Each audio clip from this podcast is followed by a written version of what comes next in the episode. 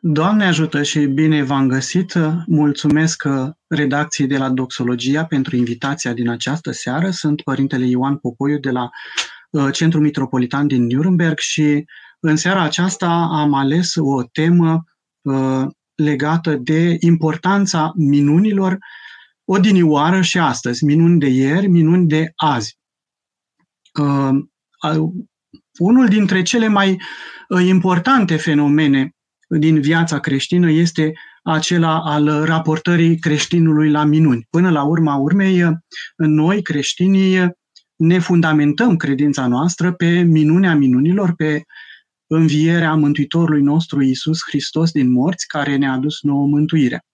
Și din acest motiv e interesant să tratăm un asemenea subiect al minunilor pentru a vedea cum anume Uh, se împlineau, cum anume uh, se raportau oamenii la minuni odinioară în vremurile biblice, de exemplu, sau în Vechiul Testament chiar, și cum ne raportăm noi cei de astăzi la minuni. Dacă mai sunt posibile minunile astăzi sau dacă ele s-au epuizat, eu știu, în epoca apostolică.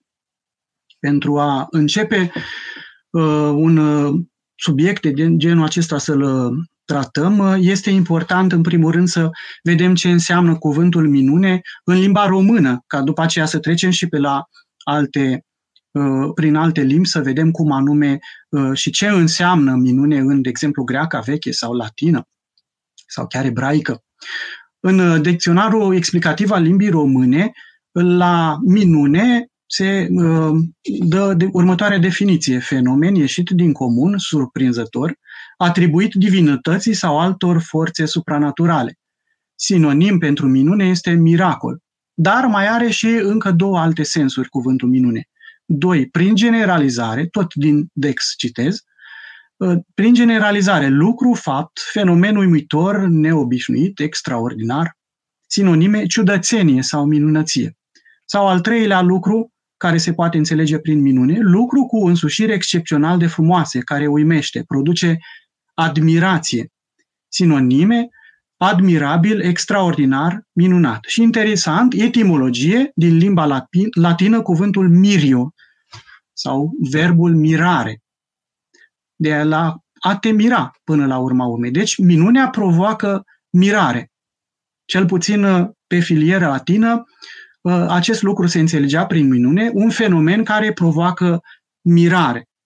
Am putea spune așa, în termeni, eu știu, generali, să zicem, uh, că minunea este un fapt uh, de neexplicat, extraordinar, interpretat ca supranatural, cel puțin așa numim astăzi, când uh, încercăm să separăm lucrurile tocmai din cauza acestei filozofii iluministe care separă între natural, ceea ce poate fi explicat, și supranatural, care ori e deasupra naturii, ori uh, E tot natural, dar deocamdată nu înțelegem ce înseamnă pentru că nu cunoaștem legile acestui fenomen.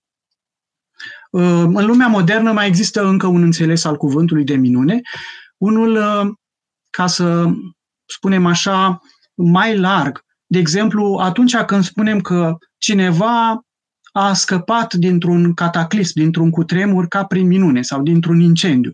Și zicem că e o minune că s-a salvat. Sau uh, Uh, putem să mai spunem așa, că atunci când se naște un copil într-o familie, mama și tatăl califică această naștere drept o minune. Copilul acesta este o minune de la Dumnezeu. Efectiv, ele nu sunt minuni, după cum știm, adică după înțelesul uh, strict al cuvântului minune. Ele sunt fenomene naturale care pot fi explicate sau, de exemplu, mai poate fi considerată o minune când te întâlnești cu cineva după nu știu câți ani și absolut uh, întâmplător, după zeci de ani, pleci într-o excursie undeva și într-o uh, parcare de autobuz dai față în față cu cineva cu care nu te-ai întâlnit de 20 de ani sau eu știu de când și zici ce coincidență, ce minune.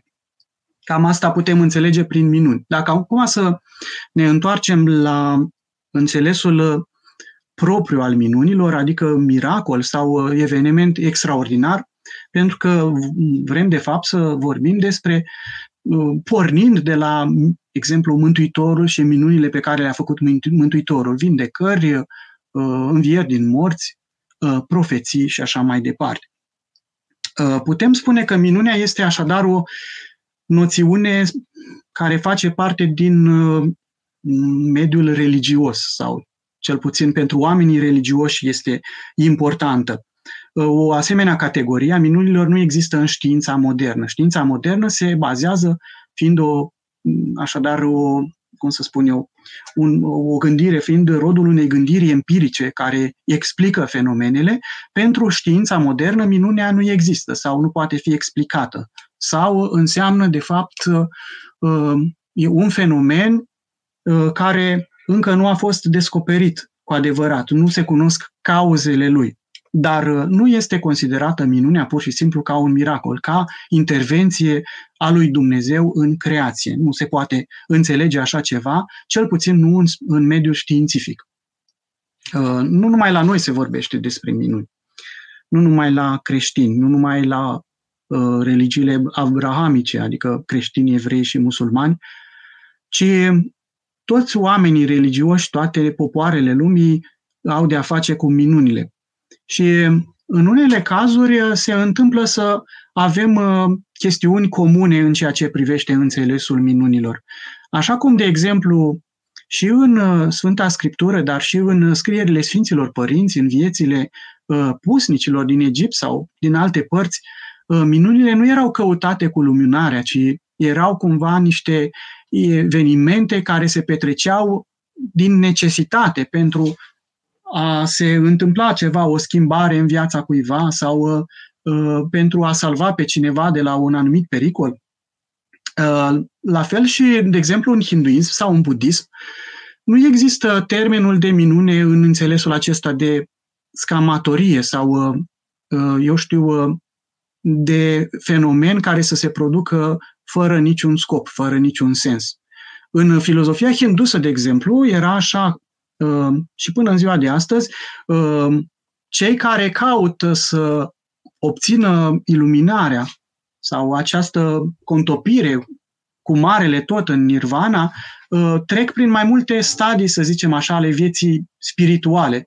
Și unul dintre ultimele stadii înainte de eliberare se numește Siddhi. Siddhi acesta este un stadiu în care respectivul om iluminat capătă puteri uh, supranaturale. Poate să se uh, deplaseze cu viteza gândului dintr-un loc în altul, poate să se facă nevăzut și alte câte și mai câte. Dar ce e interesant, uh, chiar până și Buddha zice că cei care au ajuns la asemenea stadiu ar trebui să nu se lasă ispitiți de aceste puteri supranaturale pe care le obțin, pentru că dacă se lasă ispitiți de ele și recurg la ele, nu mai ajung la eliberare. Așadar, uh, foarte interesant că și în filozofia uh, hindusă și uh, budistă, minunile nu sunt uh, uh, niște lucruri pe care uh, omul le caută, eu știu, cu din adinsul ca să le facă, ci ele sunt uh, rezultate ale unei stări spirituale, ale unei uh, asocieri mai strânse cu divinitatea. Cam așa ar fi și la noi la creștini, când vorbim despre minunile pe care le uh, fac uh, Sfinții lui Dumnezeu. Uh, ca să trecem și un pic pe la evrei, în iudaism, ca și la noi, la creștini, minunea este văzută ca un mesaj pe care Dumnezeu îl adresează omului, un semn. De altfel, și primul înțeles al cuvântului minune în limba ebraică, Nes desemnează atât miracolul cât și semnul, etalonul, jalonul, cumva ca o ca un steguleț pus pe o hartă, ca ceva să se vadă. Un semn, o arătare a lui Dumnezeu. În sensul acesta, de exemplu, știți, dacă ne aducem aminte, la un moment dat evreii au cerut Mântuitorului Iisus Hristos semn. Dă-ne nouă semn ca să știm cine ești sau ca să ne arăți că ești Mesia. Și Mântuitorul Hristos le-a spus așa, nu vi se va da vouă decât semnul lui Iona. Care era semnul lui Iona? Semnul lui Iona era așadar asemănarea cu Iona care fusese înghițit de un pește mare, de un chit și după trei zile a fost scuipat de acel pește pe uscat. Și în cazul Mântuitorului Hristos, această întâmplare din viața lui Iona însemnează uh, moartea, petrecerea în mormânt timp de trei zile și învierea sa din morți. Adică învierea, practic, este semnul lui Iona. Învierea, așadar, este un semn nu numai o minune în sensul acesta pe care îl înțelegem noi în ziua de astăzi, adică o transgresare a legilor naturale. Dar evreii aveau mai multe cuvinte pentru minune. Uh, de exemplu, și toate porneau de la rădăcina uh, cuvântului ot, care înseamnă și el tot semn. De exemplu, mopet, care înseamnă semnal, sau geburot, care înseamnă manifestări sau semne de putere. Gedelot, fapte mari, sau noraot, semne înfricoșătoare. Totuși, ce este cel mai important este că, deși și în Vechiul Testament au loc uh, foarte multe minuni și ele uh, se petrec nu numai din, uh, eu știu, le uh, performează direct Dumnezeu, ci uneori minunile sunt făcute și de către uh, proroci sau sfinți ai lui Dumnezeu. De exemplu, Ilie face minuni, Elisei, chiar și Ilie și Elisei înviază câte un mort sau uh, uh Elisei vindecă de Uh, lepră pe Neeman. Dar uh, în Cartea Psalmilor, care este atât de importantă și o citim și noi creștinii cu mult drag, mai ales în posturi, dar nu numai, uh, se spune un lucru interesant și anume în Psalmul 71, zice așa, Binecuvântat este Domnul Dumnezeului Israel, singurul care face minuni.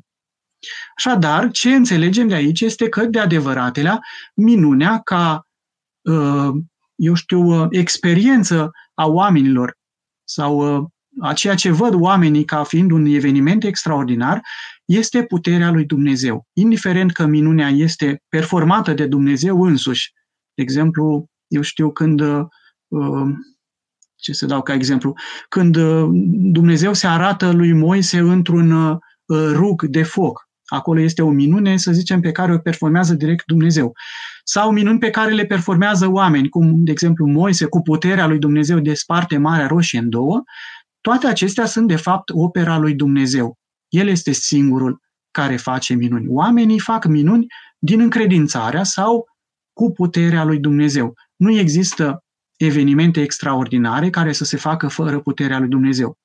Desigur, aici ne-am putea gândi că există și vrăjitorie, pentru că în una dintre, la începutul uh, celor 10 plăgi ale Egiptului, când uh, Moise transformă un toiag în șarpe și vrăjitorii faraonului transformă și ei toiegele lor în șarpe. Dar ce se întâmplă acolo, zice așa în uh, Cartea Ieșirii, că șarpele, care era de fapt toiagul lui Moise, le înghite pe uh, șerpii ceilalți, adică toiegele celorlalți vrăji, celor vrăji, care erau vrăjitori, ceea ce înseamnă prin aceasta puterea lui Dumnezeu este mai mare decât puterea celui rău. O să mai ne întoarcem un pic la puterea celui rău mai încolo, ca să vedem că și cel rău are puterea de a face minuni, dar ele nu sunt de adevărate la minuni, ci sunt schimonosiri ale minunilor. Adevărul este că minunile sunt uh, evenimente de acestea supranaturale, dar ele sunt interpretate în Sfânta Scriptură, deopotrivă la evrei, dar și la noi, la creștini, drept minuni, doar atunci când ele au un scop, să zicem, mântuitor sau au o finalitate care are de a face cu îndreptarea cuiva, scăparea cuiva dintr-o primejdie, uh, manifestarea puterii lui Dumnezeu. Deci nu sunt uh, minuni considerate, eu știu, puterile demonice sau vrăjile sau fenomenele paranormale. Ehm, la evrei, cea mai mare minune este cu siguranță trecerea evreilor prin Marea Roșie, adică despărțirea Mării Roșii și trecerea evreilor prin mijlocul ei ehm, și nu neapărat numai despărțirea aceasta a unei mări, adică un fenomen natural, ci ehm, e totodată minune faptul acesta că Dumnezeu îi protejează pe Uh, evrei în timpul acestei treceri prin Marea Roșie și, de exemplu, urmăritorii lor, lor egiptenii nu reușesc să treacă și ei prin Marea Roșie. Minunea aceea, uh, care este, să zicem așa, transgresiunea puterilor naturale, are de a face strict cu poporul lui Dumnezeu. Cei care vor să, eu știu, uh, să profite și ei de miracol de transgresare a legilor naturale nu reușesc să o facă, pentru că Dumnezeu îi neacă, de exemplu, pe egipteni. Mai sunt multe de spus, dar nu știu dacă o să avem prea multă vreme, poate o să se încadreze multe dintre aceste lucruri care mai sunt de spus și la capitolul întrebări. Am, aș putea doar două lucruri să menționez și la musulmani. Și musulmanii apreciază minunile, dar ei fac o diferență între minuni performate de uh, persoanele sfinte sau persoanele cu viață sfântă, respectiv minunea performată de unii profeți, de exemplu cum e la ei profetul Mahomed. Și evident că în concepția musulmană, minunile pe care le performează Mahomed, și nu sunt întotdeauna neapărat minuni, pot să fie vorba de prorocii, sunt considerate mai mari, pentru că ele se întâmplă uh, o singură dată, nu se repetă. Adică alte minuni s-ar putea repeta, eu știu, învieri din morți, vindecări și așa mai departe, dar profețiile sunt unice. Dar să lăsăm uh, la o parte istoria religiilor, că poate am dat prea multă importanță, și să ajungem și la Sfânta Scriptură, la Noul Testament mai precis. În Noul Testament, uh, minunea este numită Tavma. De acolo vine cuvântul taumaturg. Sfântul Grigore Taumaturgu, de exemplu, este unul dintre Sfinții Bisericii foarte uh, prețuiți, sau Sfântul Nicolae, care este numit Sfântul Nicolae, arhiepiscopul Mirele Olichiei, făcătorul de minuni, adică taumaturgul. E interesant totuși că în Noul Testament, uh, în legătură cu minunea, doar o singură dată apare cuvântul minune asociat cu Mântuitorul Iisus Hristos, și anume la sfârșitul Evangheliei după Matei, la capitolul 21, uh, spune așa Evanghelia, și văzând arhiereii și cărturarii minunile pe care le făcuse și pe copiii care strigau în templu și ziceau Osana fiului David, s-au mâniat. În alte locuri, cu siguranță știm câte minuni a făcut Mântuitorul Hristos. Spune așa și la sfârșitul Evangheliei lui Ioan. Și sunt și alte multe lucruri pe care le-a făcut Hristos, care dacă s-ar fi uh, notat, n-ar fi încăput lumea de câte s-ar fi scris. Dar uh, și ca să ne dăm seama și mai tare cât de importantă este minunea în, în, în Evanghelii, uh, aș putea să mai spun un lucru care e tare interesant și anume că Evanghelia după Marcu are un total de 425 de versete. Din acestea, 205 versete se referă la minuni, la acțiuni minunate pe care le-a făcut Mântuitorul Iisus Hristos. Și minunile le putem categorisi în diverse feluri. Unii au spus că ar fi trei categorii, poate alții mai multe, extinzându-le. Am putea spune așa, vindecări prin credință. Foarte important, prin credință. Adică Mântuitorul de obicei când vindecă pe cineva, sunt și excepții, sigur, dar de obicei cere credința celui vindecat sau persoanei din apropiere. Spune, crezi tu că poți să fac aceasta? Sau după ce cineva se vindecă, spune, mergi în pace, credința ta te-a mântuit. Așadar, minunea este rodul conlucrării dintre puterea Mântuitorului și credința celui care vine la Mântuitorul cu această încredințare că va primi, eu știu, vindecare sau ajutor. Mai există și alte minuni numite exorcisme sau uh, vindecări a celor îndrăciți. Și acestea le putem considera tot vindecări, dar în Vechiul Testament ele au o importanță aparte. Și din cauza asta le putem și considera ca un eveniment separat, mai ales că exorcismele se referă la vindecări din, uh, nu din boli care sunt, eu știu, naturale, să le zicem așa, ci din posedări, din boli supranaturale. După aceea mai sunt minuni uh, de genul transformării calității naturii. Prima minune a Mântuitorului Hristos, uh, minunea schimbării apei în vin la nunta din Cana Galilei, e un exemplu. Sau uh, altă preschimbare a naturii. Apa care poate fi trecută cu piciorul de Mântuitorul Hristos. Apa nu mai are, capătă altă, eu știu, altă consistență și Mântuitorul poate să treacă pe deasupra ei. Sau schimbarea la față când, care arată cumva că natura umană se poate transforma, se poate lumina, se poate, poate ajunge la o lumină dumnezeiască. Sau uh, uh, înmulțirea pâinilor, de exemplu. Și aceasta este o minune extrem de importantă în Sfânta Scriptură și e așa de importantă încât toți cei patru evangeliști o menționează. Nici schimbarea la față nu e menționată în toate cele patru evanghelii. Interesant că Ioan evanghelistul care a participat și e singurul dintre evangeliști care a participat față către față, adică a fost martor la evenimentul schimbării la față, nu, nu o pomenește în Evanghelie.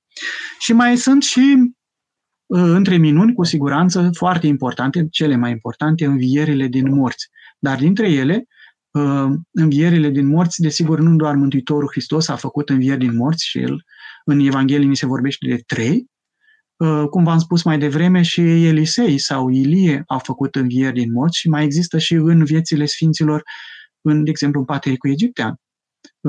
sfinți care înviază pe alții din morți.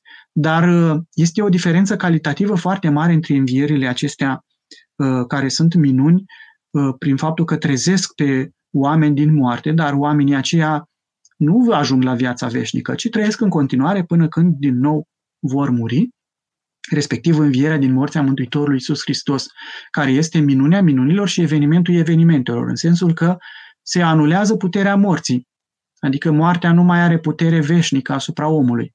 Omul înviază și uh, omul Hristos, omul în, uh, Hristos, omul și Dumnezeu în același timp, uh, este cel care, uh, înviat fiind, nu mai moare. Moartea nu mai are stăpânire asupra lui, cum se spune la apostolul de la botez, de exemplu. Uh, trece dincolo de ce înseamnă îmbătrânire, de nevoia de hrană, de boli și de toate cele. Învierea performată în acest fel nu mai duce cu sine la o a doua moarte. Așadar, e anulat, propriu zis, evenimentul care ne sperie cel mai tare pe noi, oamenii din toate evenimentele de la începutul lumii, că până la urmă ceea ce ne sperie pe noi cel mai mult este, evident, uh, frica de moarte.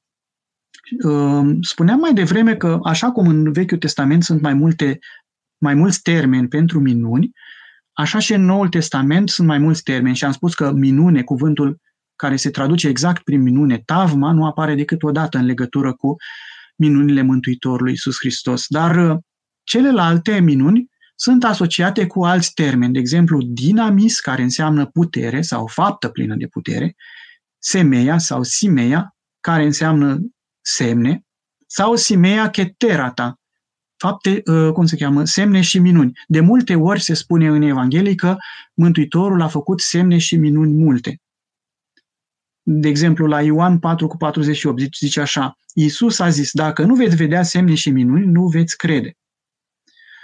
Ehm, care este scopul pentru care Mântuitorul face minuni? Cum am spus mai devreme, el nu le performează uh, la comandă și nu oricând. Ar fi putut să învieze pe toți oamenii din morți, dar a înviat numai trei. Ar fi putut să, uh, eu știu, să vindece pe toți bolnavii deodată, dar nu i-a vindecat pe toți. Spune așa și în uh, Evanghelie că atunci când s-a dus în Nazaret, Uh, nu a putut să facă minuni, ci doar punându-și mâinile peste unii i-a vindecat. Așadar, uh, încă o dată înțelegem de aici că minunile au de a face nu doar cu puterea lui Dumnezeu, ci și cu disponibilitatea, deschiderea față de faptele minunate a celor din fața Mântuitorului Iisus Hristos. Mântuitorul Hristos face minunile uh, pe care le săvârșește cu un scop foarte precis și anume acela de a arăta că s-a apropiat împărăția lui Dumnezeu. Știm cu toții că acesta era mesajul pe care Mântuitorul uh, îl spunea la începutul uh, tuturor predicilor sale și acest mesaj era și el folosit, fusese folosit înainte de Ioan Botezătorul. Pocăiți-vă că s-a apropiat împărăția cerurilor. Și la un moment dat, uh, Ioan Botezătorul trimite pe ucenicii săi la Mântuitorul Hristos, că se, ori se pare că era nesigur că Mântuitorul este cu adevărat Mesia cel așteptat, ori pur și simplu voia să le explice și să le arate ucenicilor cine este Mesia și trimite Ioan pe ucenici la Mântuitorul și spune, tu ești cel ce va veni sau să așteptăm pe altul?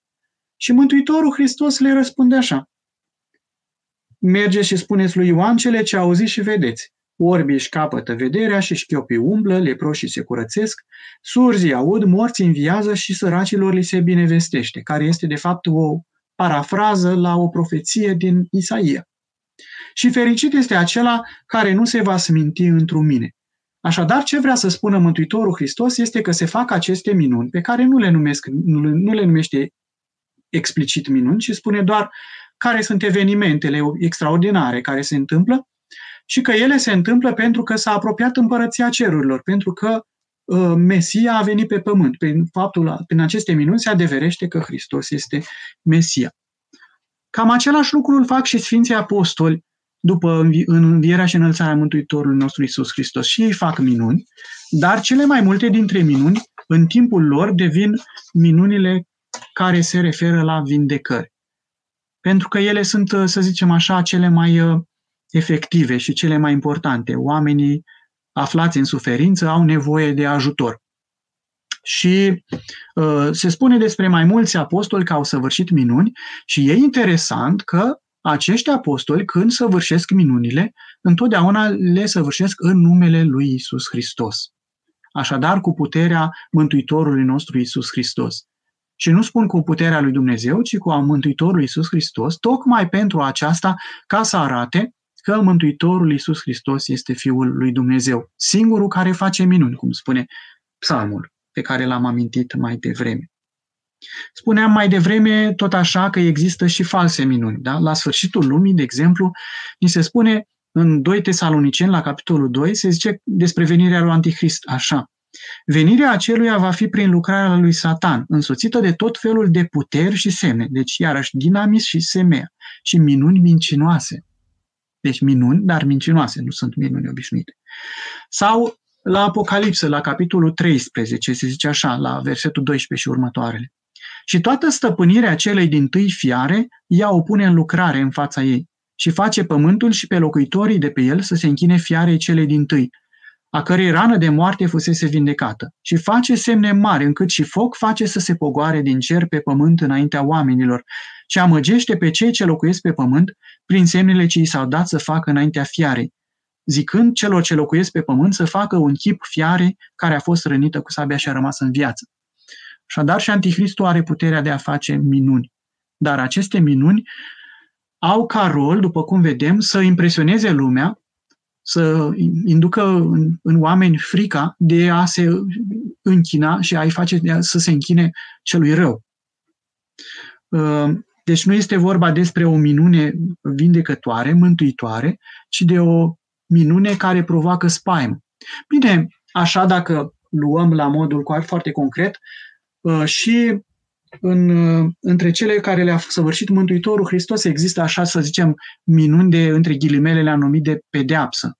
De exemplu, uscarea smochinului atunci când el nu a produs fructe. Sau în uh, Vechiul Testament, de exemplu, există tot așa minuni între ghilimele, dacă le-am putea numi așa, dar de pedeapsă, nu sunt vindecări sau salvări, ci din contră duc la moartea unui om. De exemplu, se zice că Elisei a ieșit odată uh, într-un orășel și acolo a început copiii să râdă de el. Și Elisei a blestemat și a venit un urs din pădure care i-a mâncat pe toți și a murit. Și era considerată, e și ea considerată printre minunile făcute de Elisei în Vechiul Testament. Ele sunt minuni de pedeapsă, se zice, dar tot semne sunt, tot manifestări divine ale faptului că Dumnezeu este uh, stăpânitorul și atotputernicul, cel care stăpânește peste cei vii și peste cei morți. Acum, în perioada de după uh, Sfintele Scripturi și după, după Sfinții Apostoli, uh, avem de a face cu o literatură foarte bogată cu referire la minuni, în special minunile performate în timpul actelor martirice ale Sfinților Martiri din primele secole creștine. Și atunci, de cele mai multe ori, minunile au de a face cu încredințarea adevărului. Sunt mulți apostoli, și apostoli, dar și mai târziu martiri, care fac minuni în fața împăraților sau chinuitorilor, uh, care sunt uh, oarecum uh, astfel de evenimente care par de paradă, așa.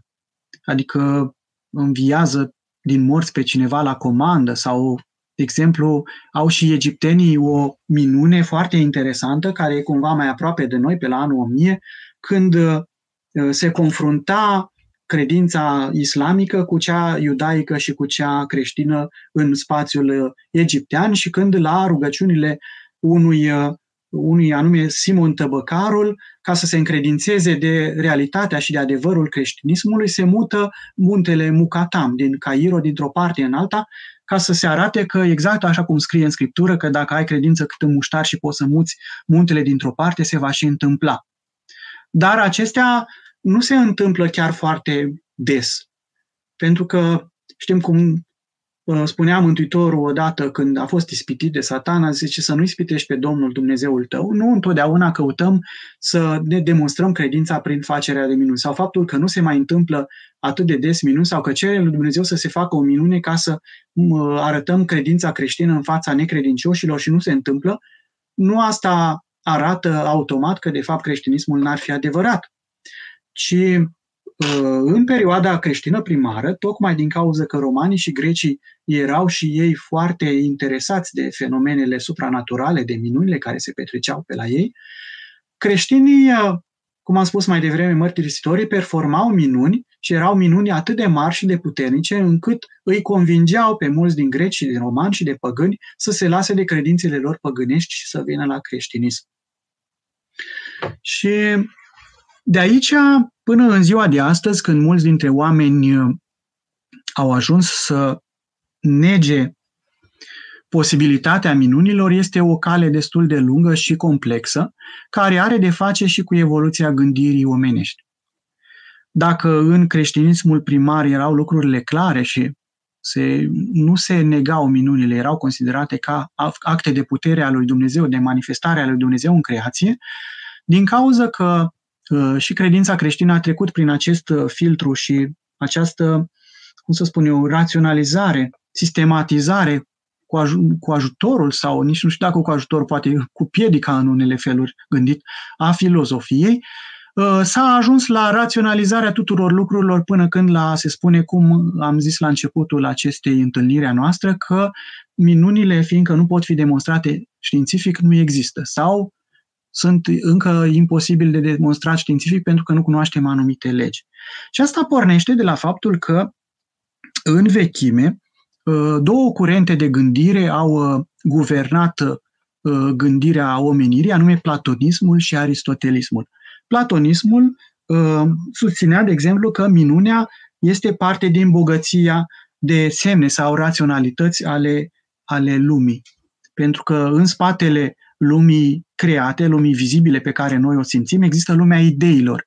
Și minunile arată că lumea creată nu uh, epuizează lumea cea cu adevărat, ci lumea ideilor care este uh, mai apropiată de divinitate, uh, este o lume mult mai largă. În schimb, în uh, spațiu, în mentalitatea aristotelică, erau lucrurile gândite în categorii și acolo se spune așa, există două categorii clare, lumea sau creația și creatorul, care nu se amestecă. Minunile aparțin lumii divine. În lumea naturală, care se desfășoară după legi și reguli pe care Dumnezeu le-a lăsat de la începutul lumii, nu se petrec minuni. Doar atunci când divinitatea, uh, eu știu, intervine în legile naturale, atunci se petrec minuni.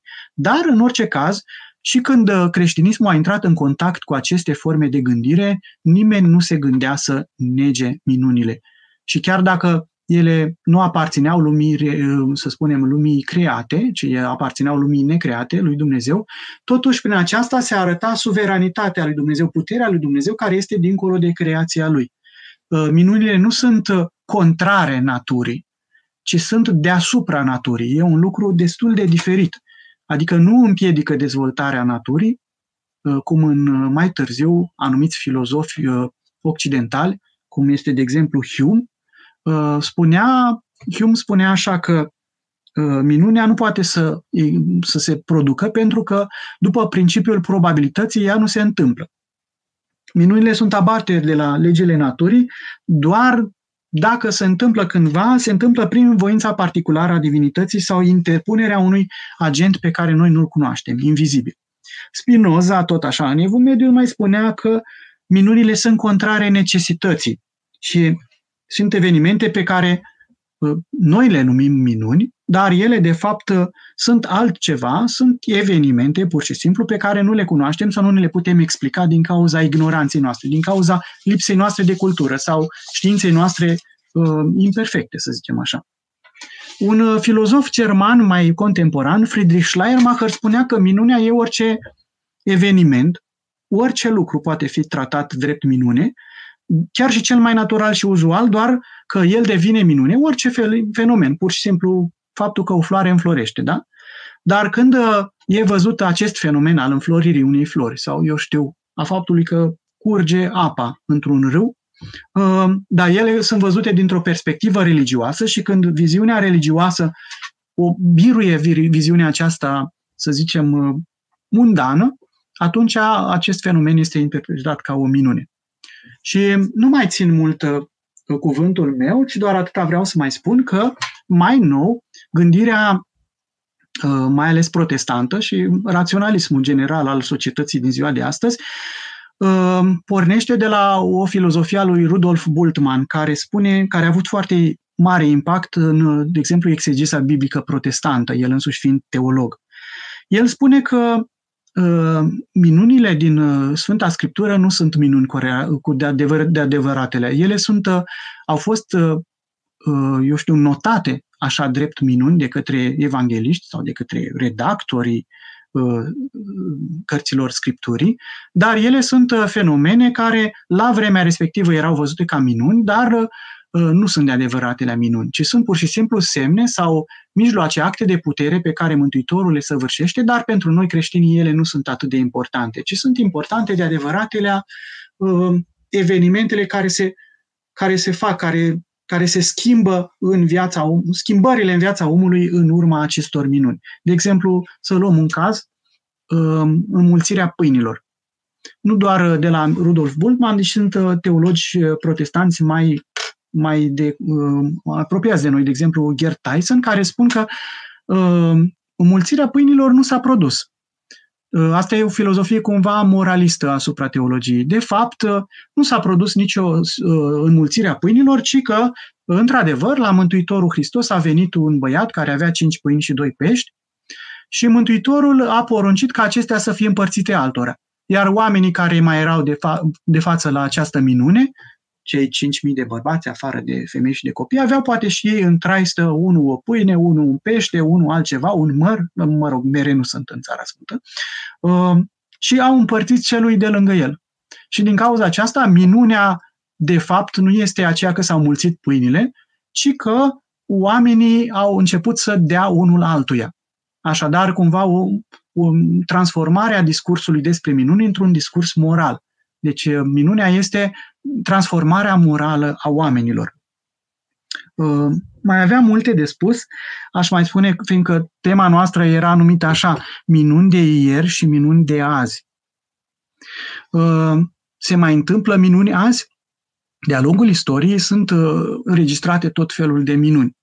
De exemplu, minuni ale prefacerii Sfintei Împărtășanii a trupului și sângelui lui Hristos în în uh, sânge și carne, în mod real. De asta amintește, uh, sunt mai multe amintiri, atât în teologia catolică există miracolul euharistic de la Lanciani, care uh, vorbește despre așa o asemenea transformare, în urma necredinței unui preot în, în adevărul euharistic, dar și în spațiul nostru ortodox am auzit de această întâmplare de mai multe ori, dar asta este, să zicem așa, o minune negativă. Sunt alte minuni pozitive, de exemplu, arătări ale Maicii Domnului, arătarea Maicii Domnului la Vlahernă, da? sau în anumite locuri din, din lume și chiar și de la noi din uh, România. Um, sunt mai celebre decât, uh, eu știu, arătările Maicii Domnului la noi în România, sunt mai ales aici în Occident, arătări, locuri unde s-a arătat Maica Domnului, care au ajuns să fie locuri de mare pelerinaj până astăzi, de exemplu la Lourdes în Franța sau la uh, Fatima în Portugalia, unde oamenii se duc uh, cu un număr foarte, un număr foarte mare și rugându-se acolo la locul acela, mulți, mulți se întorc vindecați. Uh, nu doar la creștinii ortodoxi minunile sunt importante, viețile tuturor sfinților sunt înțesate cu minuni. Sau uh, oameni care se duc la mormântul persoanelor sfinte sau oamenilor care poate nu sunt încă canonizați în Biserica Ortodoxă, dar sunt considerați oameni sfinți și se petrec minuni acolo. Uh, eu știu, minuni care se petrec, de exemplu, la Racla uh, cu moaștea Sfintei Parascheva. Vedem însă că de cele mai multe ori minunile acestea au, uh, au de-a face cu vindecarea.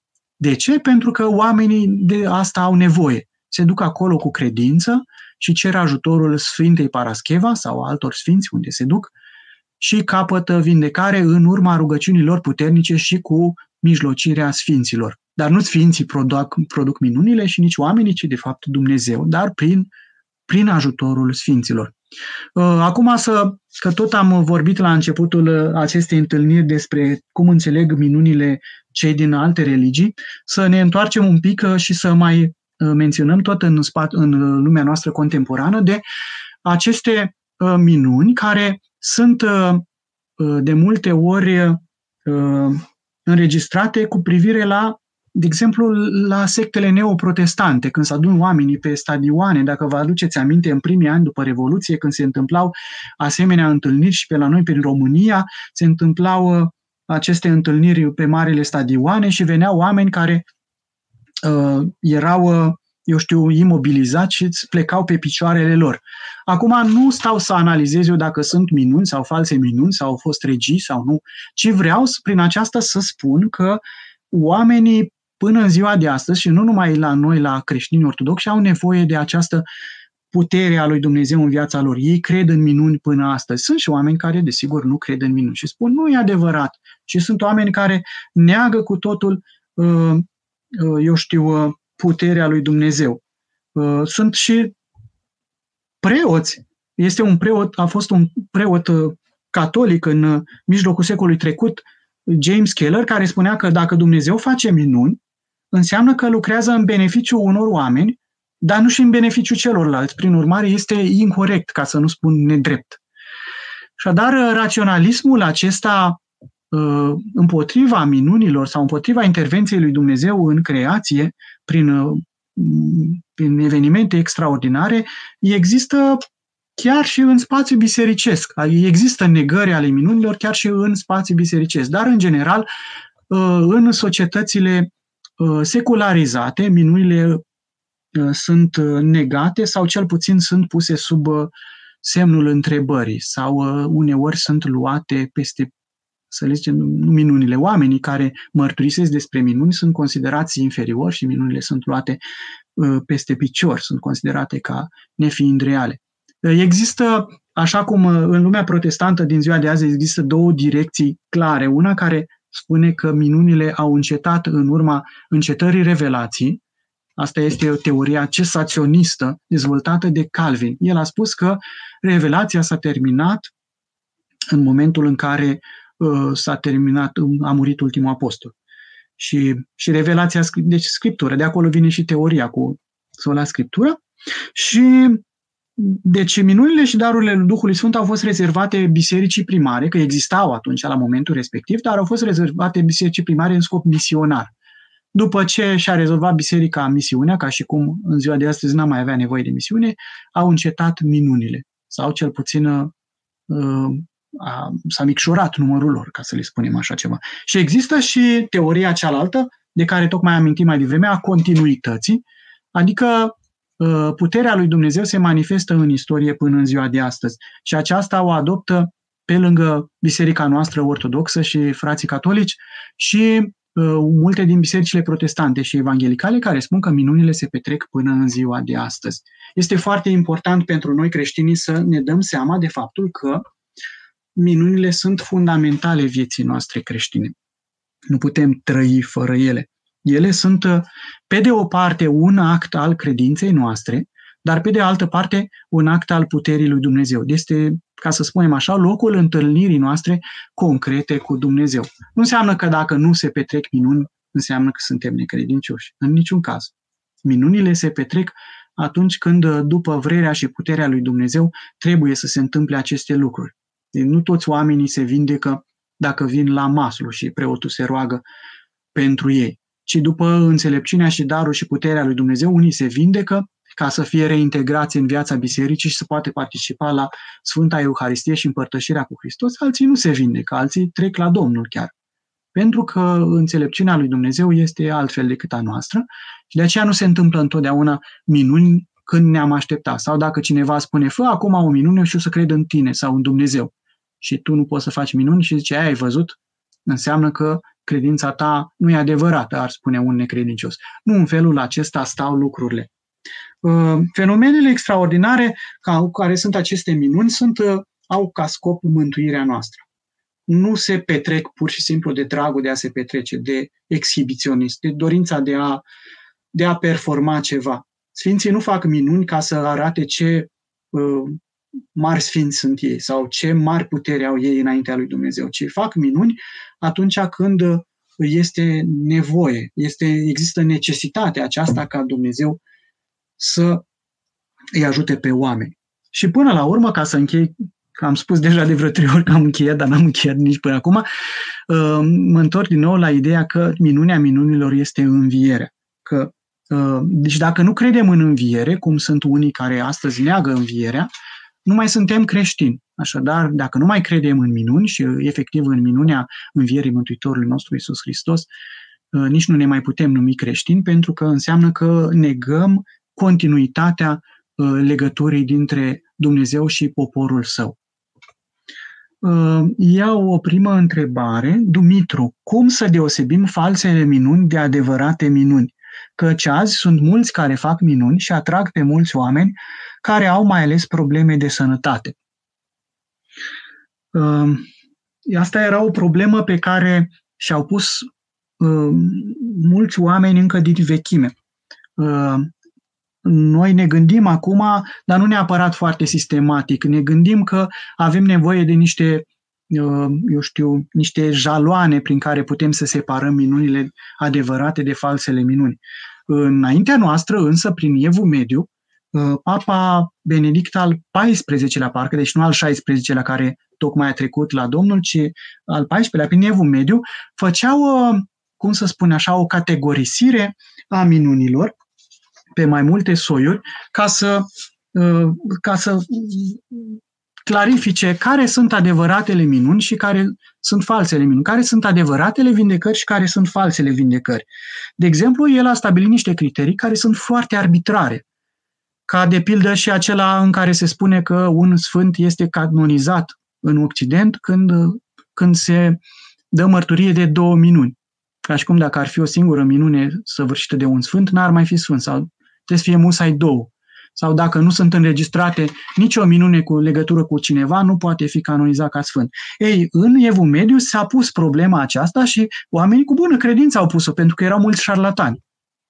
Și a spus așa, că boala 1, șapte criterii de recunoaștere a, a, a vindecărilor miraculoase de, vindecări, de false vindecări. Boala trebuie să fie gravă sau incurabilă. Deci nu e o vindecare de o boală simplă, ușoară. Doi, diagnosticul bolii trebuie să fie sigur, adică cumva certificat de un medic. Trei, boala trebuie să fie organică.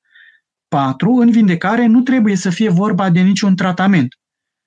Cinci, vindecarea trebuie să fie instantanee, adică nu se produce după nu știu cât timp, ci atunci pe loc.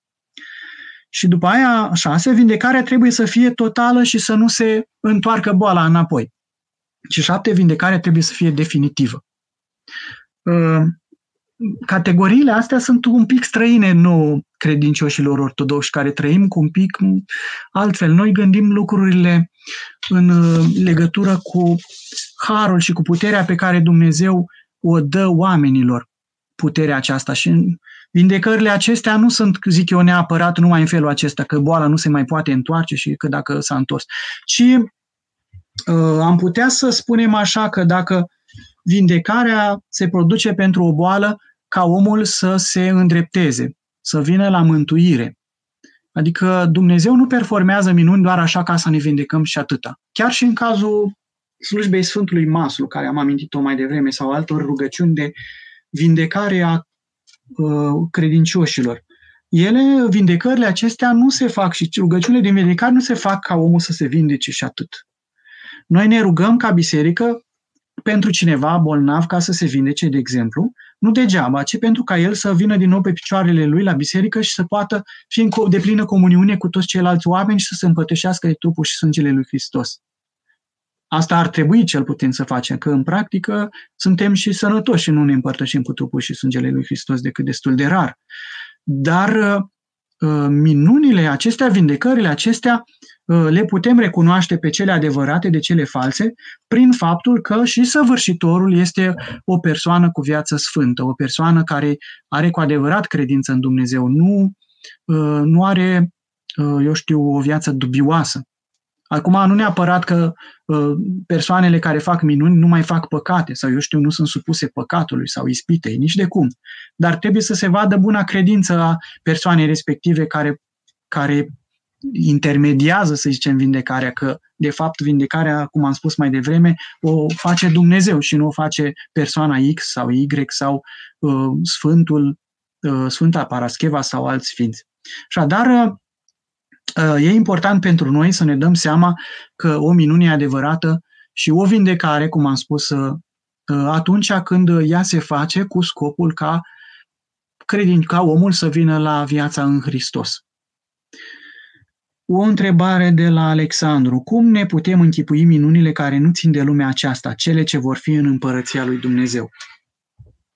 Aici ați pus punctul pe I, pentru că, așa cum am zis mai devreme, că putem interpreta ca minune multe alte lucruri, chiar aș și spus-o într-un fel Schleiermacher, cum am zis mai devreme, că orice lucru poate fi considerat minune, dar el o spusese într-un sens negativ.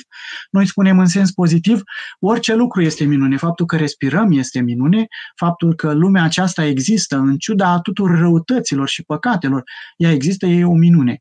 Cum să ne închipuim minunile care nu țin de lumea aceasta? Uh, nu știu, uh, nici nu știu dacă trebuie neapărat să ne le închipuim. Știți că la un moment dat spune Sfântul Apostol Pavel așa, cele ce ochiul n-a văzut și urechea n-a auzit și la mintea omului nu s-a suit, acelea le-a pregătit Dumnezeu celor care îl iubesc pe el.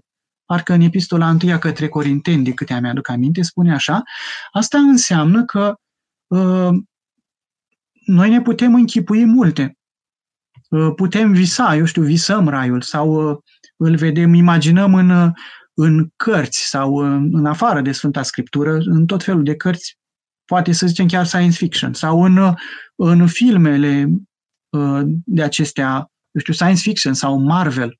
Am văzut acum câteva zile un film uh, care e mai mult de, nici nu știu dacă să zic dacă e de copii sau de oameni mari, Cronicile din Narnia care are un fundament scris de C.S. Lewis, care, adică cărțile după care s-a făcut filmul s-au fost scrise de C.S. Lewis, care e un uh, scritor creștin din spațiul anglosaxon. Și acolo e foarte prezentă această imagine a paradisului, a lumii de dincolo, la care tindem cu toții. Asta este lucru pe care tind toți oamenii. Uh, dar uh, noi nu știm cu, în esență cum sunt lucrurile. În orice caz, lucrurile sunt mult mai frumoase, cum am spus mai devreme de la Pavel, că acel, acel lucru ne-a pregătit Dumnezeu dincolo, care ochiul n-a văzut și nici mintea, nici măcar mintea nu a reușit să se gândească vreodată. E minunea lui Dumnezeu și faptul că Dumnezeu este minunea minunilor, uh, acest lucru ne copleșește. Până la urmă ne aducem aminte că și în Vechiul Testament l-a întrebat la un moment dat Moise cum îl cheamă pe Dumnezeu, cum să spună când se duce la, evre- la evreii din Egipt să le spună că m-a trimis uh, Dumnezeu la voi să vă zic că trebuie să ieșiți din Egipt. Cum te cheamă? Și Hristos îl întreabă, de ce mă întrebi cum mă cheamă? Numele meu este minunat. Deci dacă și numele lui Dumnezeu e minunat, cu atât mai mult Dumnezeu. Și dar uh, și lumea dincolo și împărăția lui Dumnezeu e minunea minunilor care nu poate fi descrisă în niciun fel în cuvinte. Dar asta nu ne împiedică să ne imaginăm. Doar atâta să nu ne blocăm la faptul că imaginația noastră este un lucru real. Adică doar ne face să mergem încolo, ne facem o icoană despre veșnicie, dar nu știm ce înseamnă veșnicie vreodată. Ioana. Cum ar trebui să abordăm înțelegerea și interpretarea minunilor într-o lume dominată de știință și tehnologie? Ă, știința empirică, cum am spus mai devreme, neagă minunile și spune că ceea ce este dincolo de mm, lucrurile explicabile nu există. Sau dacă există, atunci încă nu a putut fi explicat pentru că nu sunt cunoscute toate legile științei. Totuși, pe lângă aceasta, putem să mai spunem încă un lucru pe care îl încep să-l descopere oamenii de știință care intră foarte avansat în ce domeniile științei, în fizica cuantică, care vorbesc despre faptul că spațiul și timpul nu sunt așa cum ni le imaginăm noi, nu sunt lineare, că uh, există găuri negre și în care am înțeles să, ca să fiu așa uh, sumar, dacă, eu știu, o navă spațială intră în gaura neagră și iese pe partea cealaltă, iese în capătul celălalt al Universului, face o scurtătură în spațiu, dar poate să iasă și în alte perioade de timp, înainte, înapoi. Lucruri care pe noi ne depășesc. Uh, ce vreau să spun cu asta este că știința demonstrează ea însăși nu că posibilitatea minunilor, imposibilitatea ca minunile să nu existe. Faptul că imaginea noastră despre realitate, despre lume, despre experiența noastră este o imagine limitată. Că noi avem o experiență extrem de limitată față de lume și oamenii descoperă pe Dumnezeu prin intermediul științei. Acum vreo 10 sau 15 ani, uh, un fizician austriac, Tiring, a scris o carte numită Urme, Urmele lui Dumnezeu în, în în, în natură sau așa ceva și de, demonstra pe cale științifică, pe calea fizicii, cum anume, de fapt, se poate demonstra existența lui Dumnezeu. Și faptul că hazardul e imposibil, pur și simplu hazardul e imposibil. Și demonstrațiile acestea că doar lucrurile experimentate sunt reale, tocmai acest, aceste teorii sunt false. Așadar, putem să înțelegem că lumea aceasta este o minune și în sensul că să ne bucurăm de faptul că un râu curge sau că lumea se trezește la viață, vine primăvara, că iese soarele, că putem să respirăm, minunea nașterii și așa mai departe. Dar uh, oamenii care sunt cu adevărat destupați la minte în mediul academic, în mediul științific, nu vor nega niciodată minunile.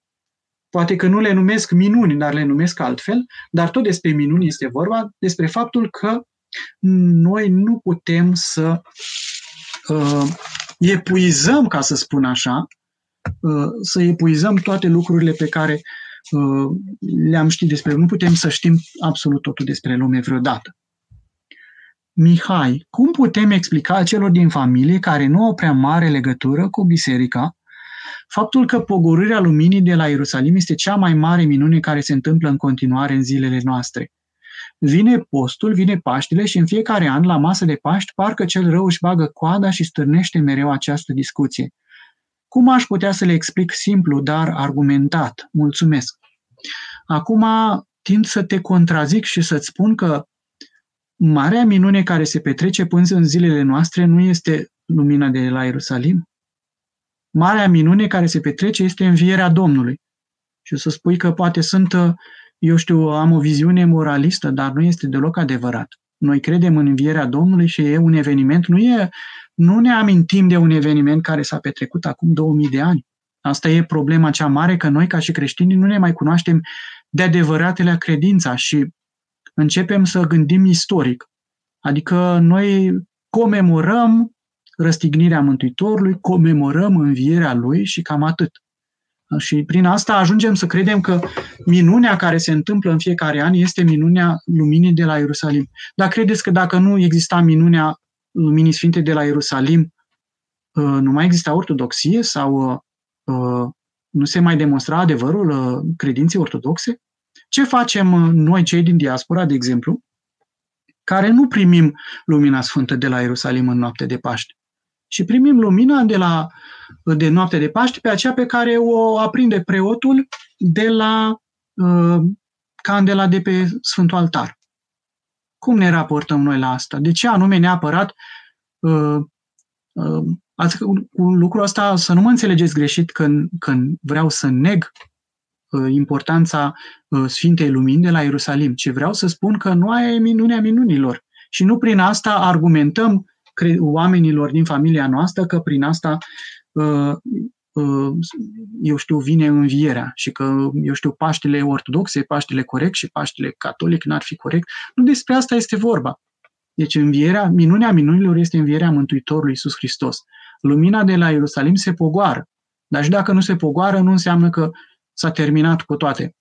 Și nu e nicio ispită pe baza acestei discuții decât dacă noi intrăm într-o polemică care e dincolo de uh, ceea ce noi ca și creștini ar trebui să facem.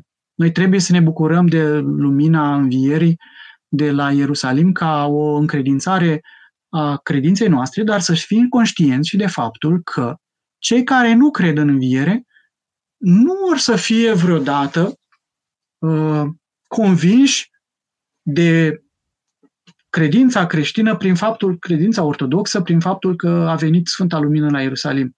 Mai noi ortodoxi facem lucrul acesta, cei care credem în minunea respectivă. Și cam asta se întâmplă cu foarte multe minuni din, uh, de la noi. Uh, deci dacă omul nu este deschis ca să cunoască și să vadă o minune, o să o nege oricum. Prin urmare, polemica aceasta este absolut degeaba. Nu ne ajută la nimic. Hai să ne amintim un lucru dintr-o pildă care Mântuitorul Iisus Hristos a spus-o. Aceea pildă cu săracul Lazar și cu bogatul care era păcătos și care s-a dus în iad. Știți ce a spus la un moment dat bogatul lui Avram? Părinte Avrame, trimite pe cineva din, din, uh, din, de acolo, din rai, în lume, ca să, ca să vadă oamenii că uh, există viață de dincolo și să pocăiască. Și că mm,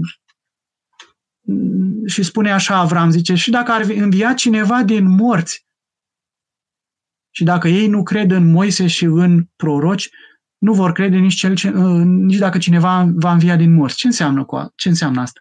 Înseamnă că dacă omul nu este deschis să cunoască adevărul învierii, oricum nu o să creadă în înviere. Dacă nu este deschis să cunoască și să vadă o minune că e minune, oricum nu o să o recunoască drept minune, o să o nege cu totul. De asta se și petrec minuni până în ziua de astăzi, se întâmplă pur și simplu miracole. Nu știu dacă ați auzit vreodată de un miracol. Prin Egipt s-a întâmplat prin anii 60, tot așa o minune, o arătare a Maicii Domnului și arătarea aceea s-a făcut, n-au văzut-o doi sau trei oameni, ci o biserică întreagă și a durat zile întregi. S-a scris și în presă despre ea. Dar uh, s-a convertit cineva, eu știu, s-a convertit uh, egiptenii musulmani care poate au intrat de întâmplător în biserică acolo să, și au văzut așa ceva? Nu. Prin urmare, uh, nu minunea de la Ierusalim este cea care este cea mai mare minune care se petrece în continuare până în zilele noastre. Mai sunt și altele. Mai este și norul de la schimbarea la față sau întoarcerea Iordanului, care se petrec, sunt minuni care se petrec an de an, adică nu sunt uh, unicate, să le zicem. Dar uh, pe noi ne interesează cu adevărat învierea Domnului, dar chiar trebuie să credem în învierea Domnului. Adică nu să o vedem ca un eveniment în parcursul anului. A, am mai venit și Paștele, a, am mers la biserică, am luat lumină, m-am spovedit, m-am împărtășit, am făcut toate după rânduială și gata. Daniel întreabă, Părinte, cum se face că suntem orbi, parcă, la toate minunile care se întâmplă de Sfânta Parascheva, de Sfântul Dimitrie, în preajma hramurilor? Sunt minuni clare, pe care presa și nici noi credincioși parcă nu le mai vedem. Despre asta exact vreau să spun. Avem cărți întregi, în fiecare an apar cărți și cărți noi despre minuni care se petrec la, la Racla cu moaștele Sfintei Parascheva și la, în alte părți. Se scriu cărți de genul acesta. Sunt uh, mărturii despre minuni care se, s-au petrecut și la mormântul Părintelui Arsenie Boca sau în alte părți, minuni performate, adică făcute de uh, părinți duhovnicești din zilele noastre uh, și așa mai departe. Oamenii cred sau nu cred? Uh, oamenii dau importanță sau nu dau importanță? Omul care efectiv a fost acolo și a văzut și a fost uh, participant direct și care a simțit minunea lui Dumnezeu în inima lui, omul acela oricum nu o să se mai schimbe niciodată, o să creadă în, în continuu în puterea minunată a lui Dumnezeu. Dar cei care n-au fost martori și care nu cred în minuni, oricum or să găsească motiv și să spună a, păi există explicație pentru asta, nu era de fapt bolnav sau e de fapt efectul placebo. Știți că multe minuni le putem explica prin efectul placebo. Păi de fapt din cauza autosugestiei că, eu știu ce, un om s-a ridicat din picioare, deși nu mai putea să meargă de nu știu câți ani. Și se poate explica tot felul de minuni. Omul care nu vrea să creadă găsește explicații întotdeauna ca să nu creadă. La fel ca și omul credincios care, dar poate să existe și credință falsă. Și anume să vadă, eu știu, în anumite lucruri, sunt și cazuri de genul ăsta, sau vedenii care mai de care. Mai vin și credincioși, mai zic că a venit uh, Sfântul Duh sau a venit Maica Domnului sau Sfântul Cutare la el peste noapte și i-a spus nu știu care și nu știu care lucru. Și se vede clar că nu ar fi neapărat așa. Poate e ispită, că am spus mai devreme că există și ispite de la cel rău ca să apară tot felul de uh, lucruri de astea care sunt considerate minuni, dar nu sunt. Prin urmare, m- uh, credința care face minuni este credința sănătoasă în, uh, în uh, mântuirea adusă de Mântuitorul nostru Isus Hristos. Minunile sunt uh, acte ale puterii lui Dumnezeu, ale acte, acte ale puterii lui Dumnezeu prin uh, sfinții săi. Uh, minunile nu sunt făcute numai de dragul de a fi ca minuni. Nu sunt nici măcar ca mărturie întotdeauna. Cum spuneam, odinioară, în epoca primilor creștini, erau făcute ca mărturie. Poate că acum, în perioada în care oamenii au început să se lepede de credință, s-ar putea să apară din ce în ce mai des acte de acestea mari ca mărturie a puterii lui Dumnezeu. Nu știm, o să vedem. Poate că nu o să apară. Poate și faptul că mă, chiar mă așteptam ca una din întrebările care să, o să se pună aici este de ce nu se mai petrec azi minuni. Dar uite că nu s-au întâmplat, ceea ce înseamnă că noi credem cu adevărat că se întâmplă minuni. Doar că ele au devenit sau au, fost, au început să fie considerate în zilele noastre ca niște evenimente atât de subiective, nu obiective, ci eu cred într-un fel, tu într-un fel, fiecare în crede și, eu știu, se blochează la universul lui și nu mai uh, vrea să vadă și ce crede celălalt. Ce trebuie să înțelegem? Că minunile sunt fenomene extraordinare sau relevante, dar ele au ca scop uh, mântuirea. Ele sunt fenomene mântuitoare. Vindecările, eu știu, spontane, fenomenele paranormale sau vrăjitoria sau eu știu ce fel de scamatorii, ele nu pot fi considerate minuni. Pentru că scopul lor nu este acela de a edifica duhovnicește pe cineva, de a mântui pe cineva. Și cel mai important, încă o dată, și cu asta închei și mulțumesc pentru uh, participare și pentru răbdare de a mă asculta și sper că m-am făcut înțeles, este că cea mai mare minune care se petrece până astăzi și se va petrece până la sfârșitul veacurilor, pentru că la aia suntem chemați să participăm și noi, este învierea. Și faptul că noi murim, dar nu murim, ci adormim într-o nădejde a învierii și a vieții veșnice, este cea mai mare minune. Și asta nu înseamnă o transformare, o moralizare sau o mistificare a cuvintelor Mântuitorului, ci însuși realitatea. În momentul în care nu mai credem în înviere, la fel cum dacă nu mai credem că pâinea și vinul care le preface preotul sunt trupul și sângele lui Hristos, atunci nu mai suntem cu adevărat creștini și nu mai credem cu adevărat în minuni. Dar atâta vreme cât încă credem în minuni și în puterea minunată a lui Dumnezeu de a schimba sensul istoriei și a schimba răul în bine, chiar și în momentele în care nu mai există niciun fel de speranță, atâta timp cât credem asta, înseamnă că încă există motiv pentru care Dumnezeu să mântuiască lumea. Mulțumesc pentru această seară, pentru participare, pentru întrebări și vă urez o seară binecuvântată și un început de post mare binecuvântat cu spor duhovnicesc și cu multă creștere în duh.